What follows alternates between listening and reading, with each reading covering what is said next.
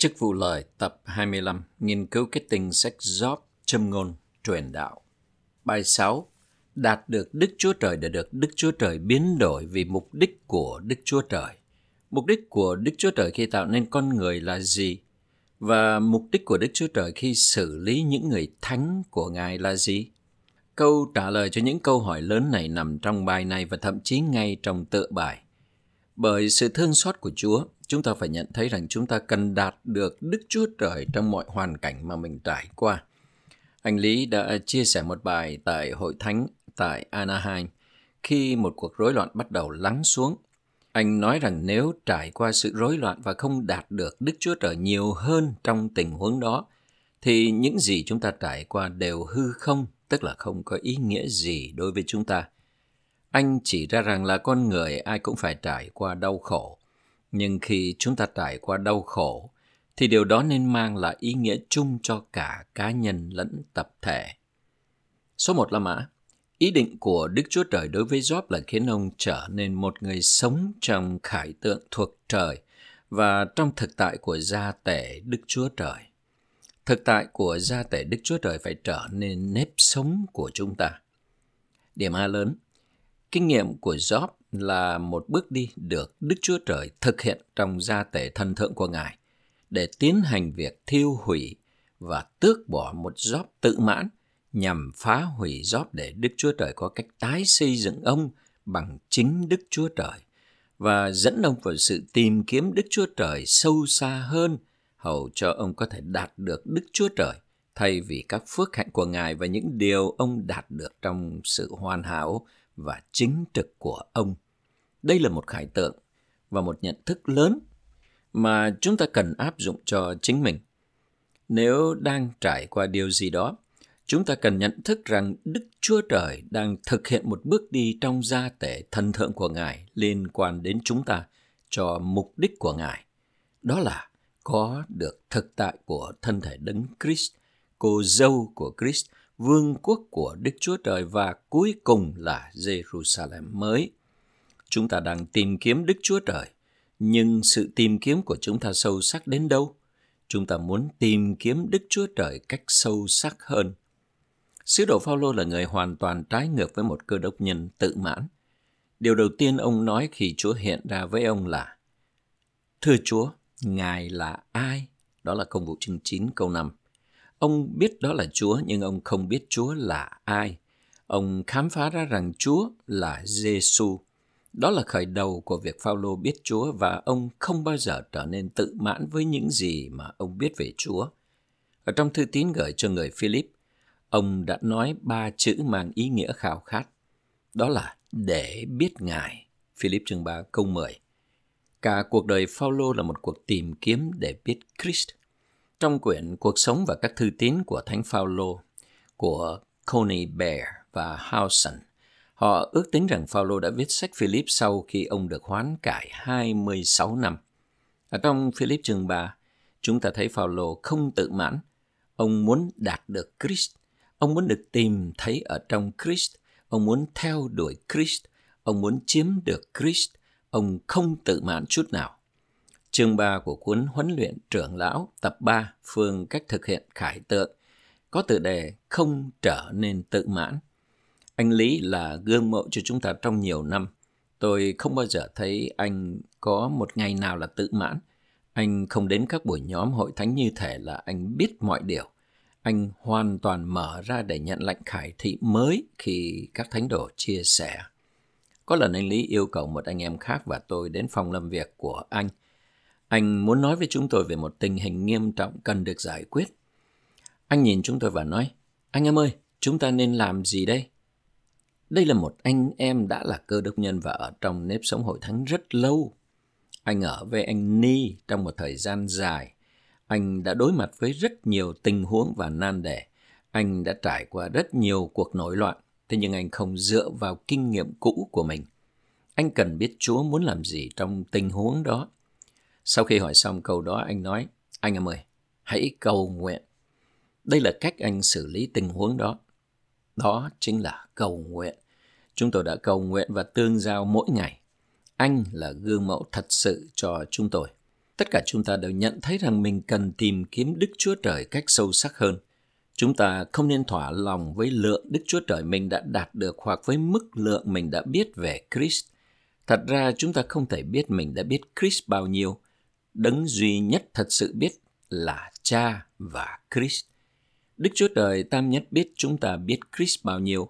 Cuộc đời của chúng ta sẽ tiếp tục là một cuộc tìm kiếm để biết Christ cho đến khi chúng ta gặp Ngài. Trong Philip chương 3 câu 10, Phaolô nói, để biết Ngài. Rồi ông nói rằng ông muốn đạt đến sự phục sinh vượt trội từ kẻ chết, tức Christ là phần thưởng cho những người đắc thắng trong thời đại tiếp theo. Điều ông nói tiếp sau đó bày tỏ rằng ông không tự mãn. Trong câu 12, ông nói không phải tôi đã đoạt được rồi, hay được hoàn hảo rồi, nhưng tôi theo đuổi. Đó là cuộc đời của ông. Ông theo đuổi để có thể chiếm được điều mà vì điều đó ông cũng đã được Christ Jesus chiếm lấy. Christ chiếm lấy chúng ta để chúng ta có thể chiếm lấy Ngài. Philip chương 3 rất sâu sắc. Ở trong câu 13, Phaolô nói, Tôi không kể chính mình đã chiếm được đâu. Anh em có thể hình dung là người Philip đang đọc điều này không? Có thể họ nghĩ, nếu Phaolô không nghĩ là ông đã chiếm được thì chúng ta như thế nào? Chắc chắn là họ chưa chiếm được. Họ cần bươn thẳng tới trước. Phần thứ nhì trong câu 13, Phaolô nói, quên những điều phía sau, bươn thẳng tới những điều phía trước. Chúng ta phải tập luyện quên những điều phía sau và bươn thẳng tới Christ phía trước chúng ta. Cuối cùng thì Phaolô nói ở trong câu 14, theo đuổi hướng đến mục tiêu vì giải thưởng mà Đức Chúa Trời trong Christ Jesus đã kêu gọi tôi hướng lên. Chúng ta phải luôn nhớ rằng mục tiêu mỗi ngày của chúng ta là vui hưởng và đạt được Christ cách đầy trọn nhất. Chúng ta có thể nói, Chúa ơi, hôm nay con muốn vui hưởng Ngài cách đầy trọn. Hôm nay con muốn đạt được Ngài cách đầy trọn. Hôm nay xin đem con vào việc vui hưởng Ngài đầy trọn và đạt được Ngài đầy trọn. Giải thưởng là sự vui hưởng Christ đến cực điểm trong vương quốc thiên hy niên. Nếp sống và sự phụng sự của chúng ta đều vì điều này. Trong sử ký thứ nhất và nhì, tư tưởng tìm kiếm Jehovah rất nổi bật ngay cả giữa vòng các vua. Nếu một vị vua tìm kiếm Đức Jehovah thì ông sẽ được phước. Nếu ông không tìm kiếm Đức Jehovah thì tình cảnh và tình trạng của ông đã xa bại. Trong sử ký thứ nhất chương 16 câu 10 và 11 thì David nói Lòng của những người tìm kiếm Đức Jehovah hãy vui lên, hãy tìm kiếm Đức Jehovah và sức mạnh Ngài, hãy tìm kiếm mặt Ngài luôn luôn. David truyền bảo con dân Israel và đây cũng là lời của Đức Chúa Trời cho chúng ta ngày nay. Hãy liên tục tìm kiếm Đức Giê-hô-va, tìm kiếm sức mạnh Ngài và tìm kiếm mặt Ngài. Trong sử ký thứ nhất chương 22 câu 19, David rất tuyệt đối. Chúa phán qua David rằng, Vậy, bây giờ, hãy hết lòng, hết cả hồn tìm kiếm jehovah Đức Chúa Trời của các ngươi. Hãy trỗi dậy, xây cất đền thánh cho jehovah Đức Chúa Trời chúng ta có thể nhận lấy Chúa Giêsu là của lễ thiêu, sự tuyệt đối của chúng ta mỗi ngày. Câu này liên quan đến việc xây dựng đền thờ và đem hòm vào đền thờ. Hãy trọn lòng và trọn hồn tìm kiếm Chúa. Về sau, Israel bị chia rẽ dưới sự cai trị của Roboam, cháu David. Jerusalem nằm trong phạm vi trị vì của Roboam, nhưng phần lớn Israel thì ở dưới sự cai trị của Jeroboam chúng ta biết rằng Jeroboam đã hoàn toàn kết thúc trong sự phản loạn nghịch lại Đức Chúa Trời. Tuy nhiên, sự ký thứ nhì chương 12 câu 14 tiết lộ nhiều điều. Câu đó chép rằng Roboam làm điều ác vì không chuẩn bị lòng tìm kiếm Đức Giê-hô-va. Hễ khi nào phạm tội nghịch lại Chúa hoặc làm điều ác, chúng ta phải nhận ra rằng đó là vì chúng ta không chuẩn bị lòng mình để tìm kiếm Chúa. Sử ký nhì chương 26 câu 3 đến 5 nói về Osia, vị vua mà về uh, của của Judah. Esai chương 6 cũng nói về Osia. Trong câu 1 thì nói về năm vua Osia băng, tôi thấy Chúa ngồi trên ngôi cao sang. Sau khi huấn luyện nghiên cứu sự sống sách Esai, anh Lý chia sẻ các bài bổ sung và nói nhiều hơn về Osia trong Esai chương 6 ở trong các bài giảng này thì anh Lý nói rằng Osia là một vị vua khá tốt. Tiêu đề của một trong những bài giảng này là khải tượng được ban cho Esai trong tình trạng ông bị đè nén. Điều này có nghĩa là nếu ở trong tình trạng bị đè nén, chúng ta vẫn có thể nhận được khải tượng để nâng chúng ta lên khỏi sự đè nén đó. Đây là những gì đã xảy ra với Esai. Vua Osia qua đời và con dân Israel không ở trong tình trạng tốt. Sau đó Esai đã thấy khải tượng Chúa ngồi trên ngai và kết quả của khải tượng đó là Esai cũng đã thấy mình là ai và ông nói khốn cho tôi, xong đời tôi rồi vì tôi là người có môi dơ giấy ở giữa một dân có môi dơ giấy. Tuy nhiên, cuối cùng ông đã trở nên người có thể được sai phái. Chúa phán trong câu 8, ta sẽ sai ai đi? Ai sẽ đi cho chúng ta? Chữ chúng ta ở đây chỉ về Đức Chúa Trời Tam Nhất. Esai nói, có tôi đây, xin hãy sai tôi. Esai đã trở nên người có thể được sai phái vì ông thấy khải tượng Đức Chúa Trời ngồi trên ngai và ông thấy tình trạng thật của mình ở ngoài Đức Chúa Trời. Ông thấy rằng ông vẫn cần Đức Chúa Trời trong mọi điều và một sự nhận thấy như vậy khiến ông trở nên người có thể được sai phái. Sự ký thứ nhì, chương 26 câu 5 nói về Osia rằng trong đời Sachari là người thông hiểu các khải tượng của Đức Chúa Trời, thì Osia rắp lòng tìm kiếm Đức Chúa Trời và người tìm kiếm bao lâu thì Đức Chúa Trời khiến cho người hưng thịnh bấy lâu. Điều này một lần nữa liên quan đến chúng ta trong thời đại Tân ước. Hễ khi nào chúng ta tìm kiếm Chúa Giêsu thì Ngài sẽ làm cho chúng ta được hưng thịnh trong sự sống thần thượng. Rằng thứ ba chép, tôi cầu chúc anh được hưng thịnh, đó là trong câu 2.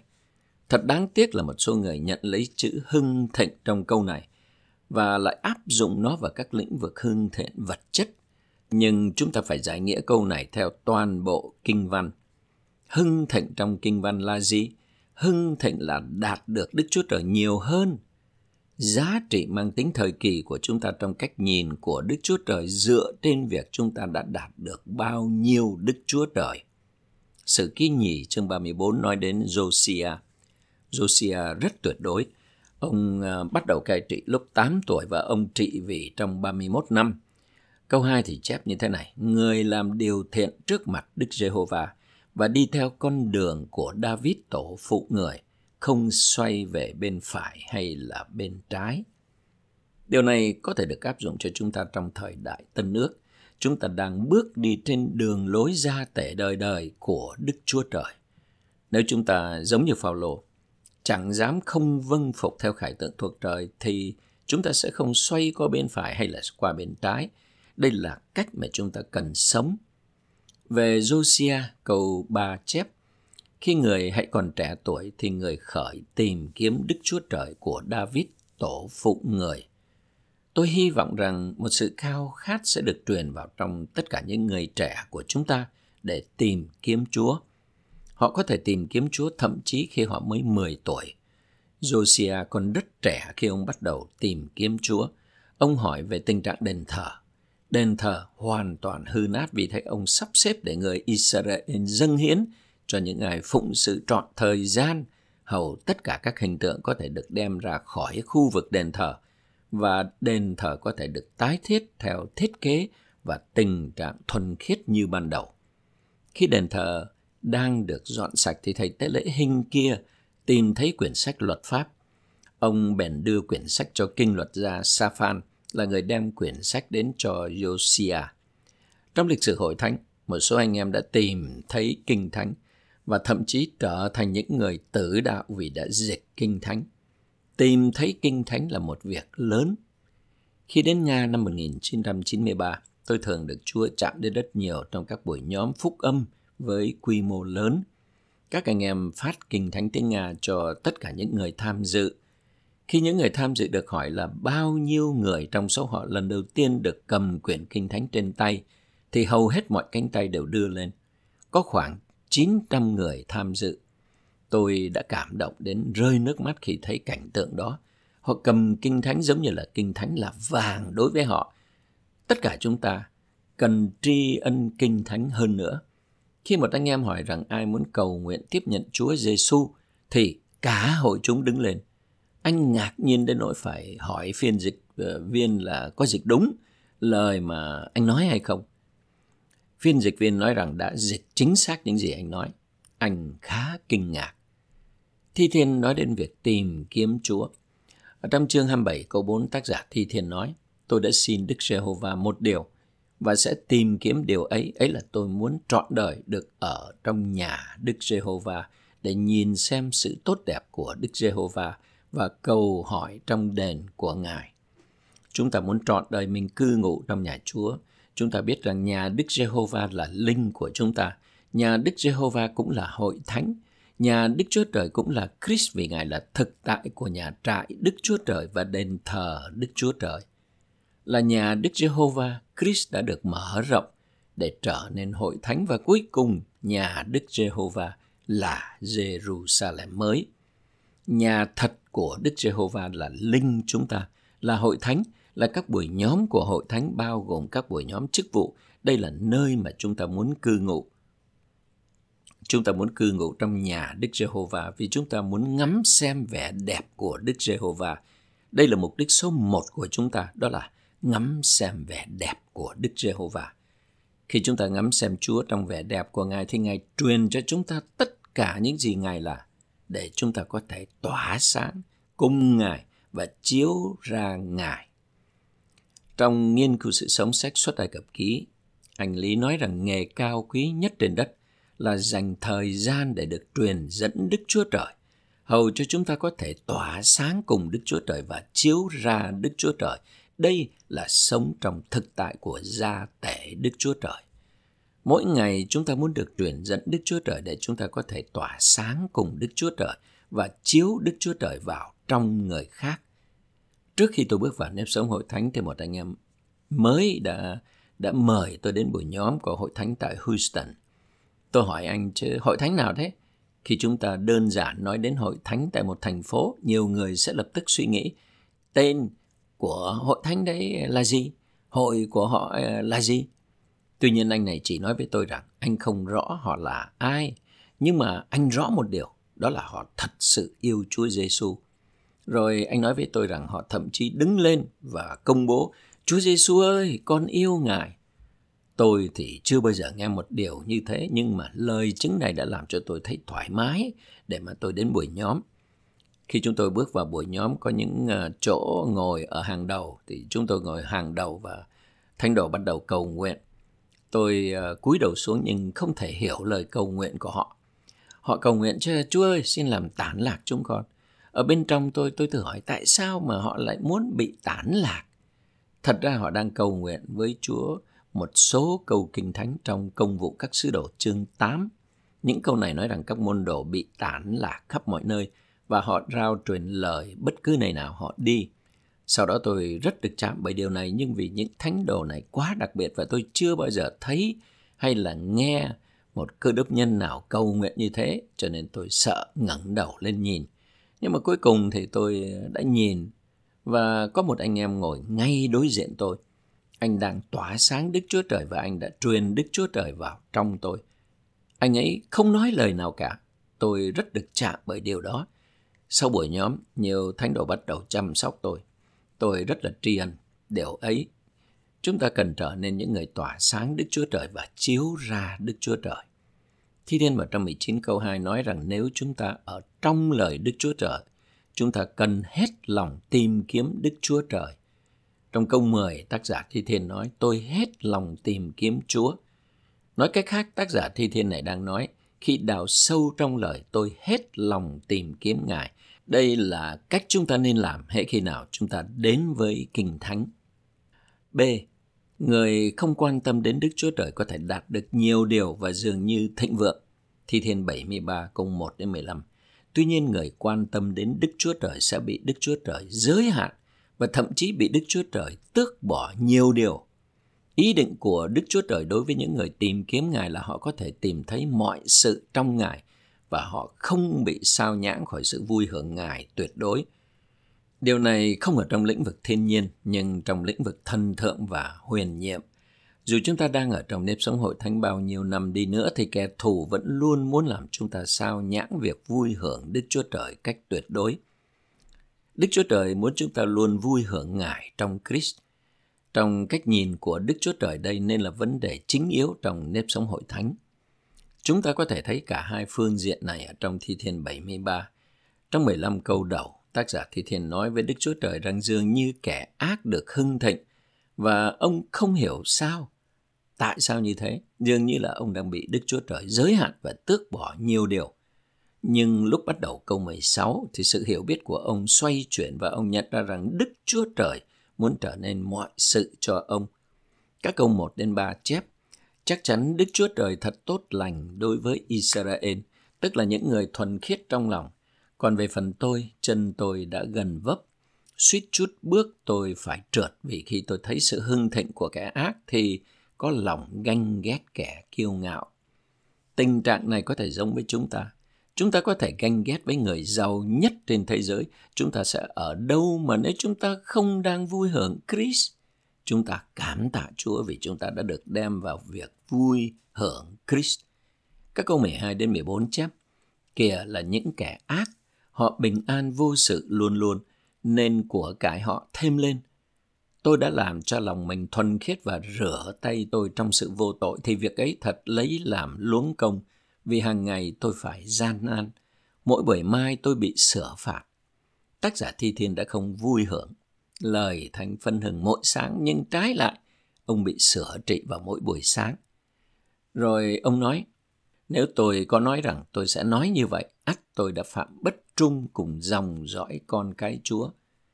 Chúa thật quý báu và có lòng thương xót. Vì lúc bắt đầu câu 16 thì tác giả Thi Thiên nói, khi tôi suy ngẫm để hiểu điều ấy, Ben thấy là việc cực nhọc quá cho tôi.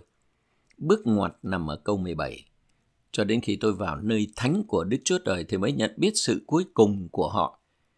Chỉ khi vào trong nơi thánh của Đức Chúa Trời, ông mới thấy cái nhìn của Đức Chúa Trời về tình trạng thật này. Như đã đề cập ở trước, nơi thánh của Đức Chúa Trời thì ở trong linh của chúng ta và trong hội thánh bước vào nơi thánh là xoay vào linh mình và đi đến các buổi nhóm của hội thánh cùng các buổi nhóm chức vụ lời rất là thực tế. Chúng ta cần xem xét kinh nghiệm của mình. Nhiều lúc chúng ta có những nan đề và nghi ngờ, có lẽ chúng ta bối rối và không thể vượt qua được trong những vấn đề nào đó. Đó chính là thời điểm chúng ta cần đi nhóm. Cảm nhận thiên nhiên của chúng ta là chúng ta không thể đi nhóm trong một tình trạng như vậy trong quyển Chris và Hội Thánh được khải thị và hình bóng ở trong thi thiên, thì anh Lee nói rằng bất kể tình trạng của anh em như thế nào thì hãy luôn đi nhóm. Nếu anh em ở trong tình trạng tệ và chán nản, hãy đi nhóm. Tôi đã đọc phần đó và có một tuần nọ tôi đi làm về và cảm thấy chán ngán. Một anh em gọi điện thoại cho tôi và nói rằng anh ấy sẽ đến à, đến đón tôi đi nhóm và trước khi tôi trả lời thì anh ấy đã cúp điện thoại. Tôi không muốn đi nhóm, thế nhưng tôi không có lựa chọn nào khác. Tôi đã tiếp nhận điều mà anh Lý chia sẻ nhưng lại đang ở trong một tình trạng tồi tệ. Chúng tôi ờ, tôi cảm tạ Chúa vì anh em đó. Vì ờ, chúng tôi đi nhóm và cầu nguyện trên đường đến phòng nhóm. Khi bước vào buổi nhóm, tôi đã nhận được lời giải thích cho nan đề của mình theo cách nhìn của Đức Chúa Trời. Chú thích trong câu 17 chép trong linh mình và trong hội thánh chúng ta nhận được khải thị thần thượng và có được lời giải thích cho mọi nan đề của mình. Những gì được phát ngôn trong buổi nhóm có thể không liên quan đến nan đề của chúng ta, nhưng vì ánh sáng quá rực rỡ nên ánh sáng chiếu vào bản thể bề trong của chúng ta và chiếu sáng trên nan đề của chúng ta. Ánh sáng này giết chết mọi vi trùng trong bản thể chúng ta và đồng thời làm cho chúng ta sống động.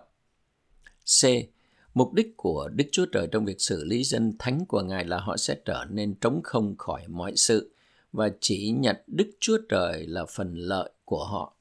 Khát vọng của lòng Đức Chúa Trời là chúng ta đạt được Ngài là sự sống, sự cung ứng sự sống và mọi sự cho bản thể chúng ta cách đầy đủ. Khi chúng ta được tái sinh, linh chúng ta trở nên sự sống. Khi chúng ta đặt tâm trí vào linh thì tâm trí chúng ta trở nên sự sống đặt tâm trí vào linh cách thực tiễn, có nghĩa là chúng ta chú ý đến linh của mình. Chúng ta phải luôn luôn chú ý đến linh của mình. Chúng ta có cảm thấy sáng láng ở bên trong không? Chúng ta có cảm nhận được dòng chảy sự sống ở bên trong không? Chúng ta có cảm thấy được làm cho sống động ở bên trong không? Đó là cảm nhận của sự sống. Và điều đó có nghĩa là chúng ta đang chú ý đến linh của mình. Phaolô đã có một khám phá rất quan trọng ở trong La Mã chương 7 và 8. Ông khám phá ra rằng linh đấng là thực tại của Christ, đấng là hiện thân của Đức Chúa Trời là một luật. Linh là một luật. Luật là một nguyên tắc tự động hoặc một sức mạnh tự phát. Đức Chúa Trời là Đức Chúa Trời tự động.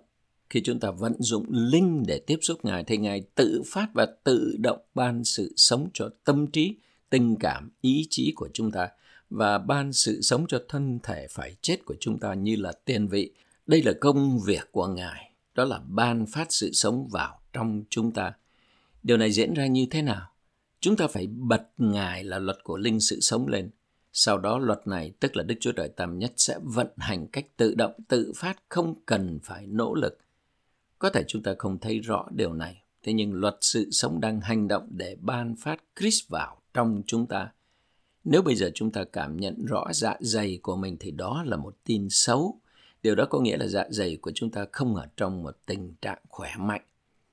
Nếu chúng ta cảm nhận rõ bất cứ điều gì trong hệ thần kinh tự chủ của mình thì đã có điều gì đó trục trặc vì những gì liên quan đến hệ thần kinh tự chủ của chúng ta đều vận hành cách tự phát, tự động và không cần phải nỗ lực.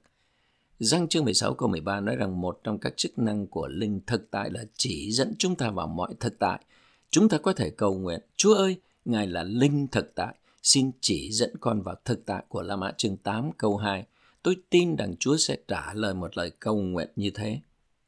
Điểm D lớn, để sống trong thực tại của gia tể Đức Chúa Trời cùng với sự ban phát thần thượng của Ngài, chúng ta cần Đức Chúa Trời xây dựng chính Ngài vào trong cấu tạo nội tại của chúng ta, hầu cho toàn bản thể chúng ta được tái cấu tạo Christ. Như được mặc khải trong các thư tín của Phaolô, mục đích của Đức Chúa Trời trong việc xử lý chúng ta là tước bỏ mọi sự khỏi chúng ta và thiêu hủy chúng ta, hầu chúng ta có thể đạt được Đức Chúa Trời càng hơn. Sự xây dựng hội thánh là bởi Christ lập nhà Ngài trong lòng chúng ta, tức là bởi Christ xây dựng chính Ngài vào trong chúng ta, làm cho lòng chúng ta, cấu tạo nội tại của chúng ta nên nhà của Ngài. Thật tuyệt vời nếu chúng ta cầu nguyện lời cầu nguyện trong Ephesos chương 3 từ câu 16 đến 21. Trong các câu từ 16 và đến câu 17 thì Phaolô nói để Ngài tức là Cha theo sự phong phú của vinh hiển Ngài ban cho anh em được mạnh mẽ vào trong người bề trong bằng quyền năng qua linh Ngài để Chris có thể lập nhà Ngài trong lòng anh em qua đức tin. Cuối cùng thì chúng ta cùng với mọi thánh đồ được đổ đầy cho đến mọi sự đầy đủ của Đức Chúa Trời và có sự vinh hiển quy về Ngài trong hội thánh Điều này bắt đầu bởi chúng ta được làm cho mạnh mẽ vào trong người bề trong của mình và bởi Ngài xây dựng chính Ngài vào trong lòng chúng ta. Trong quyển sách nhỏ Phương cách xây dựng hội thánh, anh Lý đề cập đến Ephesos chương 3 câu 16 đến 21, 21 như là một phương cách để xây dựng hội thánh. Điều này cho thấy việc chúng ta cầu nguyện lời cầu nguyện này rất là quan trọng. Chúng ta cần cầu nguyện, Chúa ơi, xin thương xót con, và làm cho con cầu nguyện lời cầu nguyện này cách đều đặn, thậm chí là hàng ngày, bởi chính Ngài là luật của linh sự sống.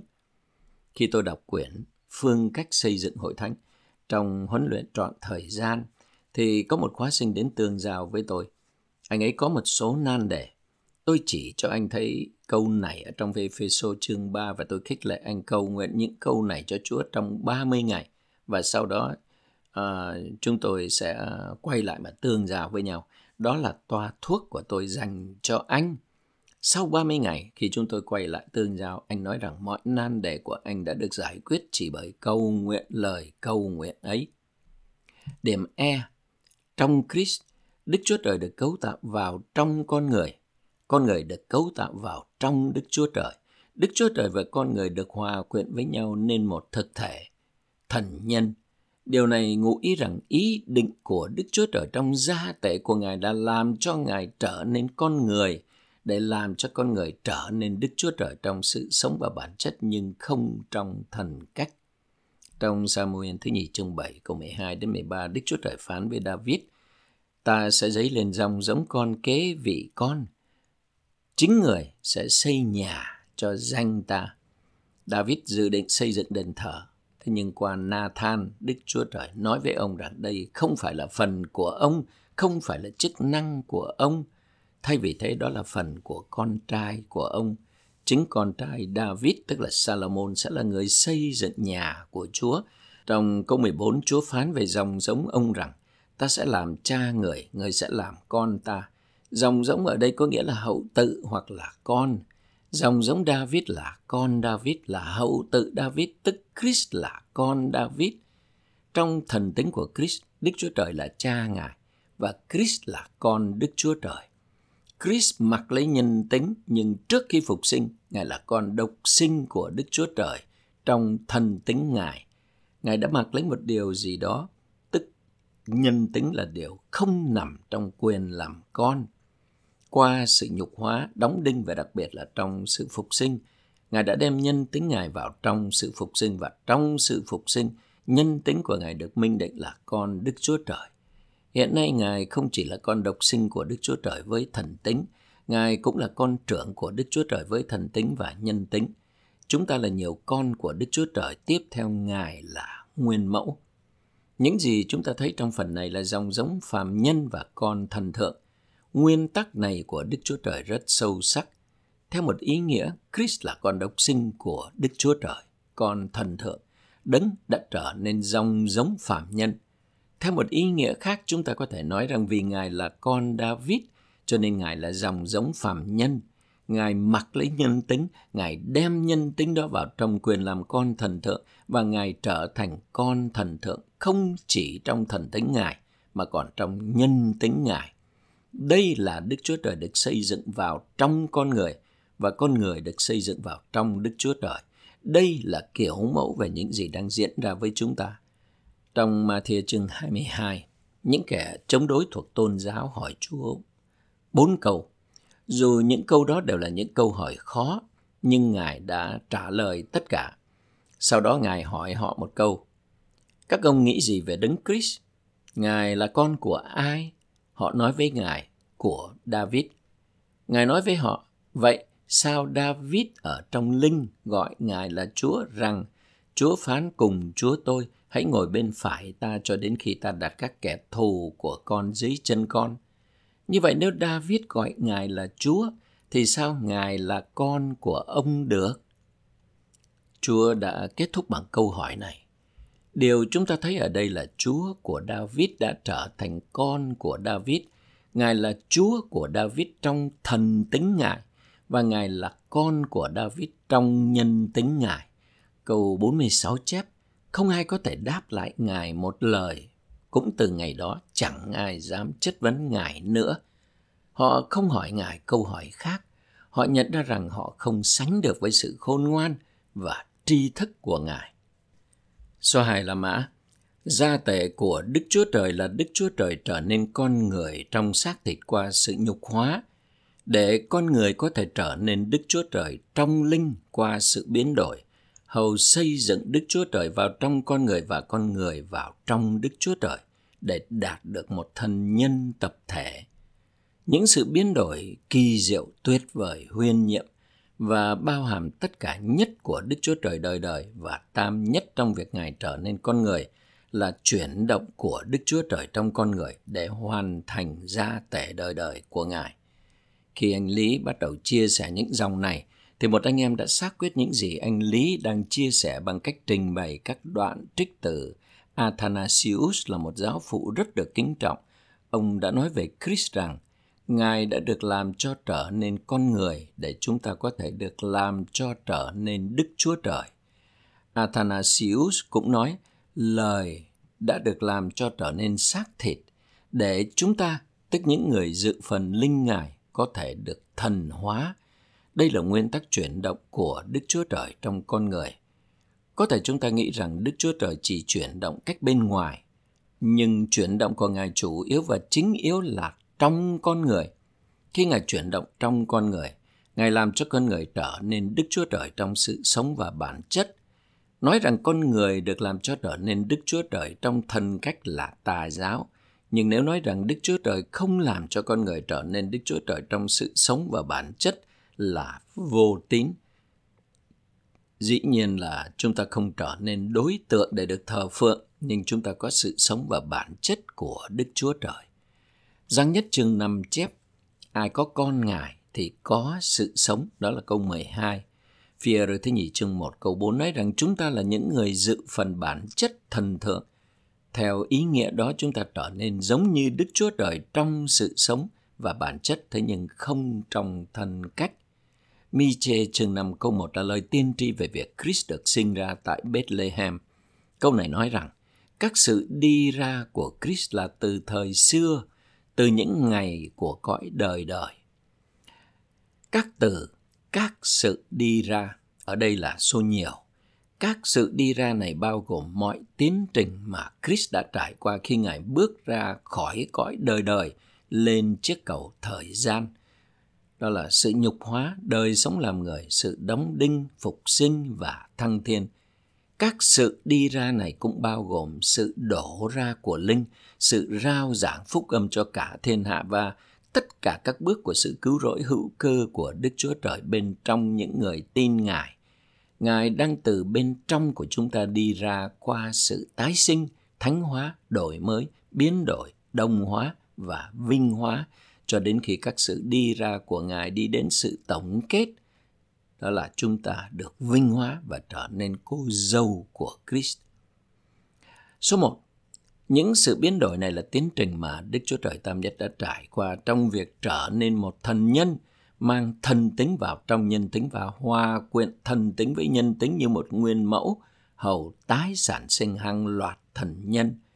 Ngài là hiện thân của Đức Chúa Trời Tam Nhất đem Đức Chúa Trời đến với con người và làm cho Đức Chúa Trời trở nên có thể tiếp xúc được, có thể rờ chạm được, nhận lãnh được, kinh nghiệm được, bước vào được và vui hưởng được – Điều này thật là kỳ diệu.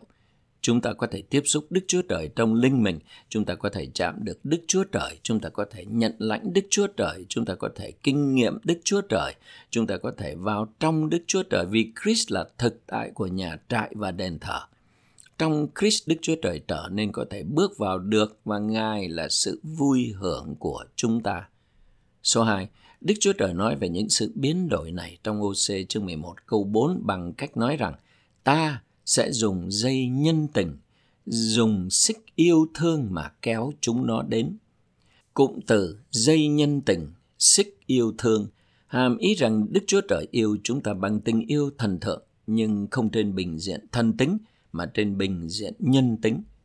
Tình yêu của Đức Chúa Trời là thần thượng, nhưng tình yêu ấy chạm đến chúng ta bằng dây nhân tình, tức là qua nhân tính của Christ dây nhân tình và xích yêu thương là đồng vị ngữ.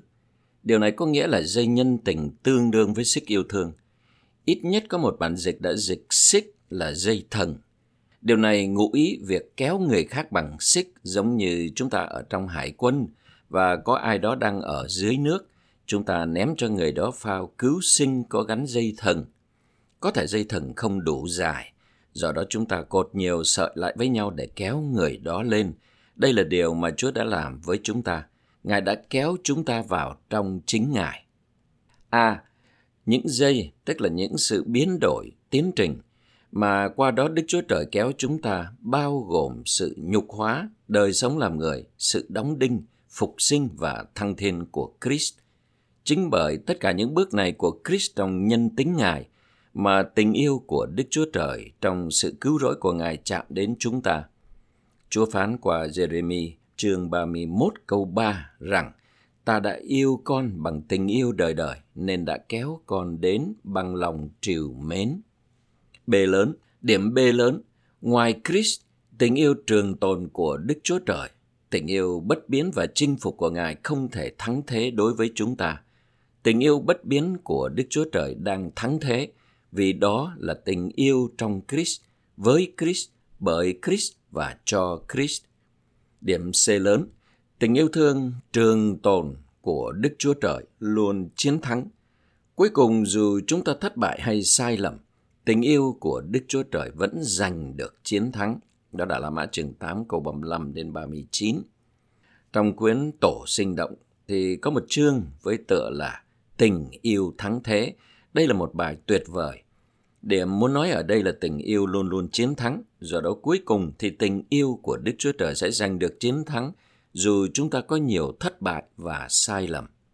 Điểm B, sự biến đổi con người ba phần là chuyển động của Đức Chúa Trời để thần hóa con người, cấu tạo con người bằng Đức Chúa Trời Tam Nhất đã trải qua tiến trình và được tổng kết.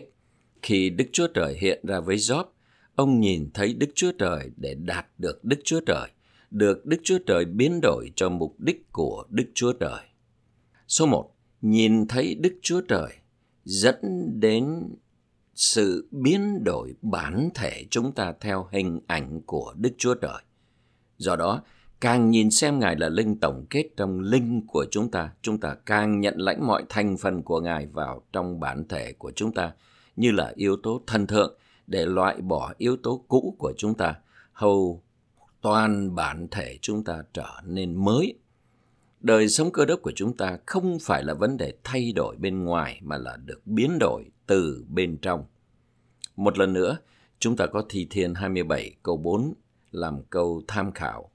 Câu này chép để ngắm xem vẻ đẹp của Đức Giê-hô-va. Ở đây vẻ đẹp của Đức Giê-hô-va là sự đáng yêu của Đức Giê-hô-va, sự dịu dàng của Đức Giê-hô-va. Để thấy Đức Chúa Trời, trước khi chúng ta phải vận dụng linh của mình, chúng ta phải nhận thấy rằng nếu không có linh thì đấng là Đức Chúa Trời Tam Nhất đã trải qua tiến trình và được tổng kết, được hòa quyện với linh chúng ta thì chúng ta không thể kinh nghiệm bất cứ điều gì về Đức Chúa Trời trong gia tể của Ngài. Đó là điều không thể. Chúng ta phải ở trong linh của mình, chúng ta phải vận dụng linh mình để vui hưởng mọi thành phần của Đức Chúa Trời Tam Nhất. Chúng ta cũng cần để Chúa có cách xử lý mọi phần của lòng chúng ta, đó là tâm trí, tình cảm, ý chí và lương tâm, hầu Ngài có thể lập nhà Ngài trong mọi phần của lòng chúng ta. Nếu chúng ta ngắm xem vẻ đẹp của Đức Giê-hô-va trong linh của mình và trong các buổi nhóm của hội thánh cùng các buổi nhóm chức vụ, thì chúng ta sẽ có sự hiện diện của Chúa, chúng ta sẽ có vẻ đẹp của Chúa và chúng ta sẽ có niềm vui của Chúa. Esai 60 câu 7 chép, ta sẽ làm đẹp nhà của sự đẹp đẽ ta, một lần nữa chúng ta đang nhìn thấy mọi sự qua mắt kính là gia tể Đức Chúa Trời. Hội thánh là nhà của sự đẹp đẽ của Đức Chúa Trời. Đây là nơi có vẻ đẹp của Đức Chúa Trời. Đức Chúa Trời đang ở trong một tiến trình. Ngài không thỏa mãn với vẻ đẹp mà chúng ta có. Ngài vẫn đang trong tiến trình làm đẹp chúng ta cách trọn vẹn bằng chính Ngài. Số 2. Chúng ta có thể cứ ở trong tiến trình biến đổi hàng ngày bằng cách xoay lòng chúng ta về Chúa để chúng ta có thể ngắm xem và phản chiếu Ngài với mặt không mạng che. Mặt không mạng che là một lòng xoay về Chúa. Không ai trong chúng ta tốt nghiệp việc xoay lòng về Chúa mỗi ngày. Nếu phát hiện ra lòng mình không xoay về Chúa thì chúng ta cần cầu nguyện rằng Chúa ơi, ngay bây giờ con xoay lòng còn lại với Ngài. Điểm A, xoay lòng chúng ta về Chúa là yêu Chúa. Càng yêu Chúa, lòng chúng ta sẽ càng mở ra cho Chúa và Ngài sẽ có con đường lan rộng từ linh chúng ta sang mọi phần của lòng chúng ta. Xoay lòng chúng ta về Chúa, mở lòng chúng ta cho Chúa là chìa khóa để chúng ta lớn lên trong sự sống. Chúng ta có thể mở lòng mình cho Chúa chỉ bằng cách nói với Chúa rằng, Chúa ơi, con yêu Ngài, con muốn làm hài lòng Ngài. Nhiều lần anh Lý bảo chúng ta cầu nguyện rằng Ô Chúa, con yêu Ngài, con muốn làm hài lòng Ngài. Anh nói nếu chúng ta cầu nguyện như vậy thì lòng của chúng ta sẽ mở ra cho Chúa. Cô Đàn Tổ Thứ Nhị chương 3 câu 15 đến 18 chép. Thật vậy, cho đến ngày nay, mỗi khi môi xe được đọc, thì mạng che ấy vẫn còn nơi lòng họ.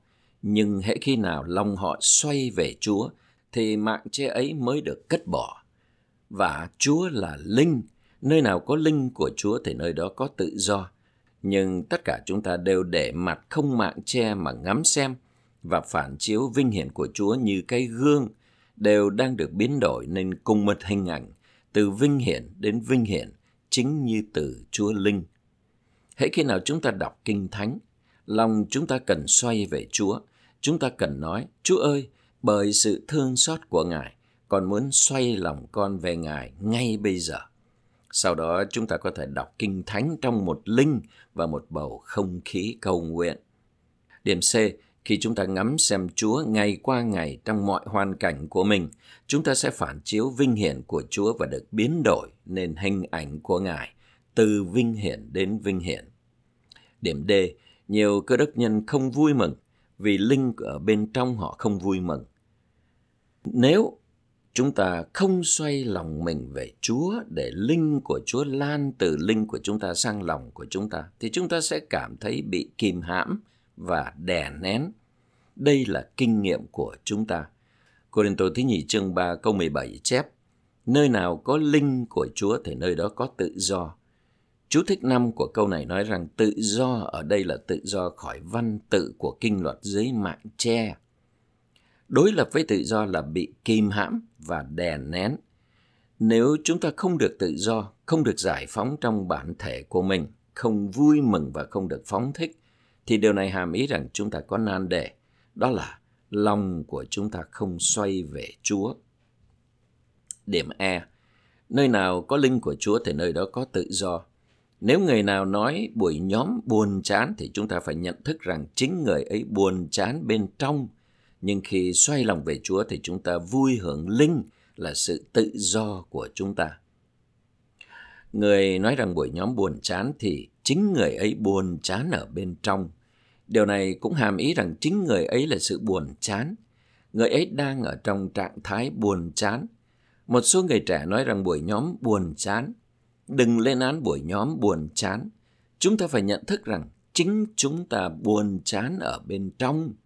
Đó là lý do vì sao buổi nhóm có vẻ buồn chán. Khi xoay lòng mình về Chúa, chúng ta vui hưởng linh là sự tự do của chúng ta. Lúc đó buổi nhóm sẽ không còn buồn chán đối với chúng ta nữa. Điểm F một khi linh giải phóng có con đường để lan vào mọi phần của lòng chúng ta thì chúng ta được phóng thích, vượt trội và tự do. Sự tự do này là vinh hiển, đó là hiện diện của Đức Chúa Trời và sự biểu lộ của Đức Chúa Trời. Chúng ta cảm thấy cao quý, vinh dự và vinh hiển vì chúng ta đang được biến đổi nên hình ảnh của Ngài. Chúng ta cũng cảm thấy rạng rỡ ở bên trong, chúng ta cảm thấy mình đang tỏa sáng và thậm chí chúng ta có cảm nhận là mình đang bay vút lên cao. Esai chương 40 câu 31 nói rằng nếu chúng ta trông đợi Chúa, chúng ta sẽ được sức mới, cất cánh bay cao như chim ưng. Điều này diễn ra khi chúng ta thật sự xoay lòng về Chúa. Điểm C lớn, sự biến đổi chuyển chúng ta ra từ một hình dạng, hình dạng của người cũ, sang một hình dạng khác, hình dạng của người mới. Chúa hoàn tất công tác biến đổi này bởi sự giết chết của sự chết đấng Christ. Số 1. Trong Corinto thứ nhì chương 4 câu 10 thì Phaolô nói chúng ta luôn mang lấy trong thân thể việc Giêsu bị đặt vào sự chết. Đặt vào sự chết có nghĩa là sự giết chết, sự chết của Christ giết chết chúng ta. Tất cả các thành phần phong phú ở trong linh bao gồm mọi điều Đức Chúa Trời Tam Nhất là mọi điều Ngài đã trải qua và mọi điều Ngài đã đạt được và đoạt được đều được tổng hợp lại thành linh tổng hợp một trong các yếu tố trong linh tổng hợp là sự chết của Christ. Khi vui hưởng Ngài là linh tổng hợp, chúng ta sẽ vui hưởng sự chết của Christ. Linh này giết chết các vi trùng, những điều tiêu cực trong chúng ta và đồng thời cũng truyền cho chúng ta sự sống phục sinh. Ở trong Cô Rinh thứ nhất chương 15 câu 31 thì Phaolô nói, tôi chết hàng ngày. Một lần nọ tôi bước vào văn phòng của một anh em và có một khung ảnh treo ở trên tường ghi như thế này. Chỉ cần chết một lần một ngày. Câu đó đã giúp tôi rất nhiều. Hãy quên đi ngày mai, chỉ chết ngày hôm nay. Hãy chết mỗi ngày, hãy chết đối với chính mình. Anh em không thể làm điều đó bằng chính mình, anh em phải vui hưởng Chúa. Sự chết của Christ nằm trong việc vui hưởng Chúa là linh. Số 2. Sự chết của Christ ở trong linh tổng hợp. Đó linh là sự áp dụng sự chết của Christ và hiệu năng của sự chết ấy. Chúng ta có thể thấy điều này ở trong suất Ai Cập ký chương 30 từ câu 22 đến 25. Khi đọc tất cả các câu kinh thánh này cùng với các chú thích thì chúng ta có thể thấy tại sao linh là linh tổng hợp. Đức Chúa Trời tam nhất của chúng ta ngày nay là sự tổng hợp. Ngài là Đức Chúa Trời tổng hợp. Dầu sức tổng hợp được tổng hợp theo công tác của người tổng hợp. Đức Chúa Trời của chúng ta là đấng tổng hợp. Khi Ngài nhục hóa, Ngài đang tổng hợp.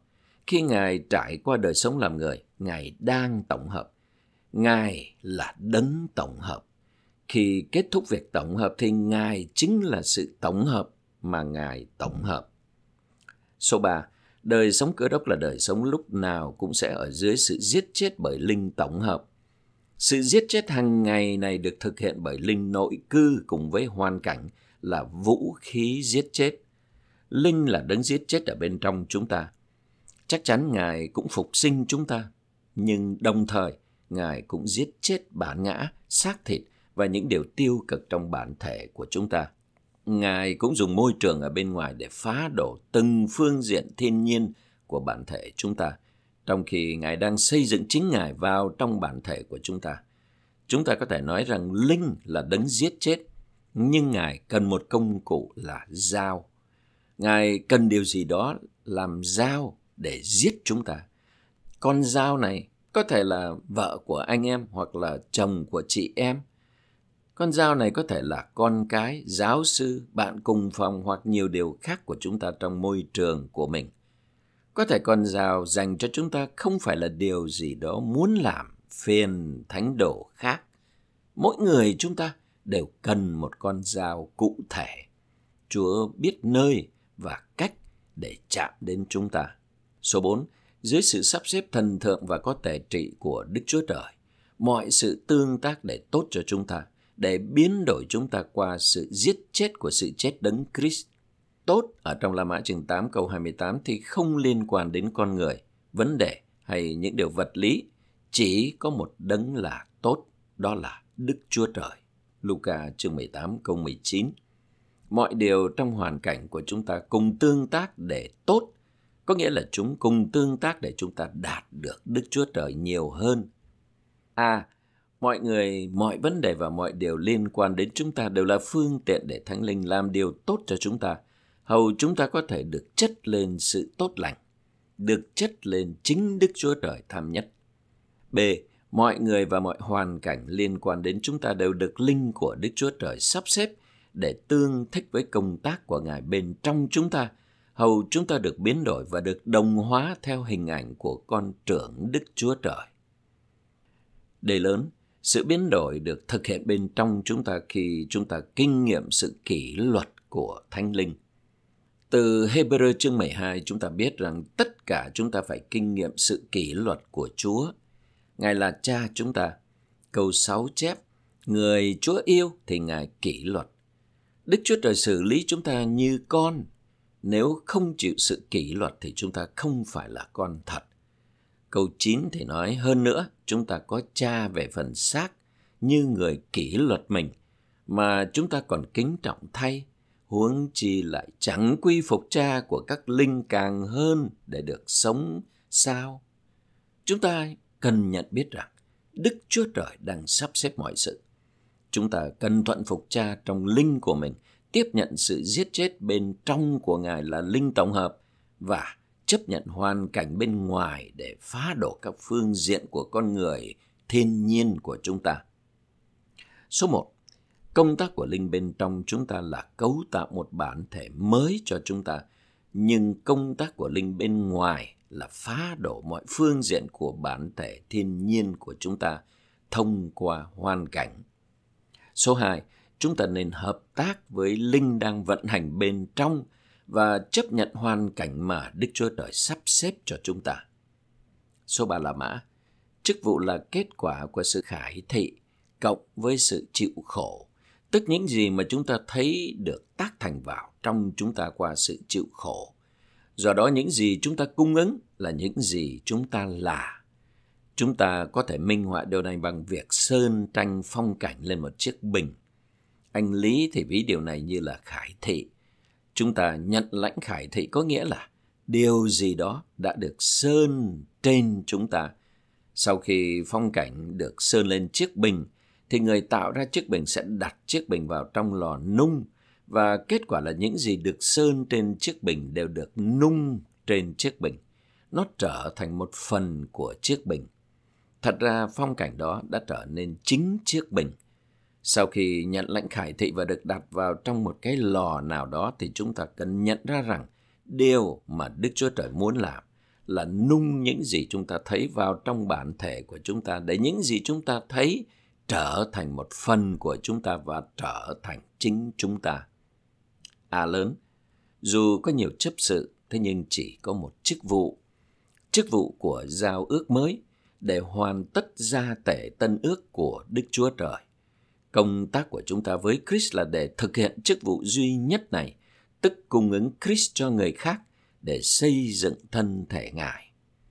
Điểm B lớn, toàn thân thể chỉ có một chức vụ tập thể duy nhất, nhưng vì chức vụ này là sự phụng sự của thân thể đấng Chris và vì thân thể có nhiều chi thể, cho nên tất cả các chi thể đều có chức vụ của riêng mình để thực hiện chức vụ duy nhất này. Điểm C lớn, chức vụ là để cung ứng Christ mà chúng ta kinh nghiệm và chức vụ này được cấu tạo, sản sinh và thành hình bởi những kinh nghiệm về sự phong phú của Christ mà chúng ta đạt được qua những nỗi khổ, những áp lực mang tính thiêu hủy và công tác giết chết của thập tự giá. Sách Cô Nên Tổ thứ nhì nói rằng chức vụ là chức vụ của linh, chức vụ của sự công chính và chức vụ của sự phục hòa. Chúng ta hãy xem xét ba phương diện này của chức vụ và xem việc bước vào ba phương diện này sẽ đem đến một sự phục hưng mới cho các hội thánh trên đất là như thế nào. Số 1. Chức vụ của Linh là để chúng ta đạt đến đỉnh cao của khải thị thần thượng bởi việc chúng ta cung ứng Christ là Linh, đấng ban sự sống. Làm thế nào chúng ta có thể nói như vậy về chức vụ của Linh? Theo Khải thị chương 22 câu 17, Linh và cô dâu cùng nói. Hàm ý rằng Linh và cô dâu là một người đang nói. Điều này hàm ý rằng Linh đang hành động bên trong chúng ta, lan vào lòng chúng ta, vào trong bản thể chúng ta và đến cuối cùng, Linh thấm đậm chúng ta cách tập thể đến mức chúng ta là Linh và cô dâu. Đây không phải là Linh nói với các hội thánh, mà là Linh và cô dâu nói. Linh và cô dâu là một người. Nói cách khác, cô dâu đã được thần hóa cách trọn vẹn. Đó là đạt đến đỉnh cao nhất của khải thị thần thượng. Chính bởi chúng ta đạt đến đỉnh cao của khải thị thần thượng mà Đức Chúa Trời có thể đem đến một cuộc phục hưng mới. Số 2. Chức vụ của sự công chính là để chúng ta bước vào nếp sống thần nhân bằng cách cung ứng Christ không chỉ là sự công chính khách quan của chúng ta, mà còn là sự công chính chủ quan và được chúng ta sống ra để biểu lộ Chris cách đích thực. Chúng ta sống ra Chris là sự công chính chủ quan của mình, tức là chúng ta có đời sống thần nhân và đời sống thần nhân đem chúng ta vào một cuộc phục hưng mới. Số 3. Chức vụ của sự phục hòa là để chúng ta chăn dắt người khác theo Đức Chúa Trời trong sự hiệp một với Christ trong chức vụ chăn dắt thuộc trời của Ngài. Bằng cách cung ứng Christ là lời phục hòa, hầu cho chúng ta có thể đem dân của Đức Chúa Trời vào trong linh họ là nơi trí thánh để họ có thể trở nên những người ở trong linh. Khi Christ đang chăm sóc các giá đèn, Ngài đang chăn dắt dân Ngài. Lời cuối cùng Ngài nói với phi là hãy chăn chiên của ta, đó là Giang chương 21 câu 16. Ngài là người chăn lớn của bầy chiên, Ngài vẫn đang chăn dắt hồn chúng ta. Trong à, răng chương 3 đến 11, các trường hợp sự sống thỏa đáp nhu cầu của mọi người đều là các trường hợp tiếp xúc một một với Chúa. Xin đừng xem thường việc tiếp xúc một một với người khác. Đây là điều mà Chúa đã làm và Ngài đã phục hòa con người với Đức Chúa Trời bằng cách này. Thậm chí, sự cứu rỗi ban đầu của họ là qua hành động chăn dắt. Khi rao giảng phúc âm, chúng ta đang phục hòa người vô tín với Đức Chúa Trời. Khi chúng ta cung ứng lời cho những người đó, chúng ta càng phục hòa họ với Đức Chúa Trời hơn nữa để họ trở nên những người sống trong linh. Khi Phaolô nói, hãy được phục hòa với Đức Chúa Trời, thì có một lời cầu nguyện trong chúng ta. Chúa ơi, xin phục hòa con cách trọn vẹn với Đức Chúa Trời và xin phục hòa con tận khi con vào trong nơi trí thánh. Số 4. Bởi chúng ta hoàn toàn bước vào một chức vụ tuyệt diệu như vậy trong ba phương diện mà Chúa mới có được con đường hay là đường lối để đem hội thánh vào một cuộc phục hưng mới. Điểm D lớn, khổ nạn là sự thăm viếng và sự nhục hóa ngọt ngào của ân điển cùng với mọi sự phong phú của Christ. Ân điển thăm viếng chúng ta chủ yếu dưới hình thức khổ nạn. Qua các khổ nạn, hiệu lực giết chết của thập tự giá đấng Christ trên bản thể thiên nhiên của chúng ta được áp dụng cho chúng ta bởi Thánh Linh, mở đường cho Đức Chúa Trời của sự phục sinh thêm chính Ngài vào trong chúng ta. Khổ nạn sinh nhẫn nại là điều sinh ra phẩm chất của sự tôi luyện, tức một phẩm chất hay thuộc tính được chuẩn thuận ra từ sự nhẫn nại và trải nghiệm khổ nạn cùng thử nghiệm. Phaolô được ban cho một cái giảm thế nhưng Đức Chúa Trời đã đến cùng với cái rằm đó để là ân điển toàn túc cho ông. Điểm E lớn, Đức Chúa Trời đã đổ chính Ngài là tình yêu vào lòng chúng ta bằng thánh linh. Đấng đã được ban cho chúng ta là quyền năng thôi thúc bên trong chúng ta để chúng ta thừa sức chinh phục trong mọi khổ nạn của mình. Vì thế, khi nhẫn nại trong bất cứ khổ nạn nào, chúng ta không bị làm cho hổ thẹn, nhưng sống Christ để tôn đại Ngài. Anh Lý thì có một câu trích ở trên ban làm việc của anh, và câu trích đó là từ Philip chương 1 câu 20. Tôi sẽ không bị hổ thẹn trong bất cứ điều gì. Mỗi ngày thì anh Lý muốn được nhắc nhở về ngày đó là ngày mà anh về với Chúa. Đó là gương mẫu thật cho tôi. Bài này cho chúng ta thấy một góc nhìn khác về câu trả lời vĩ đại cho câu hỏi vĩ đại. Ấy là để đạt được Đức Chúa Trời. Hầu được Đức Chúa Trời biến đổi vì mục đích của Đức Chúa Trời. Amen.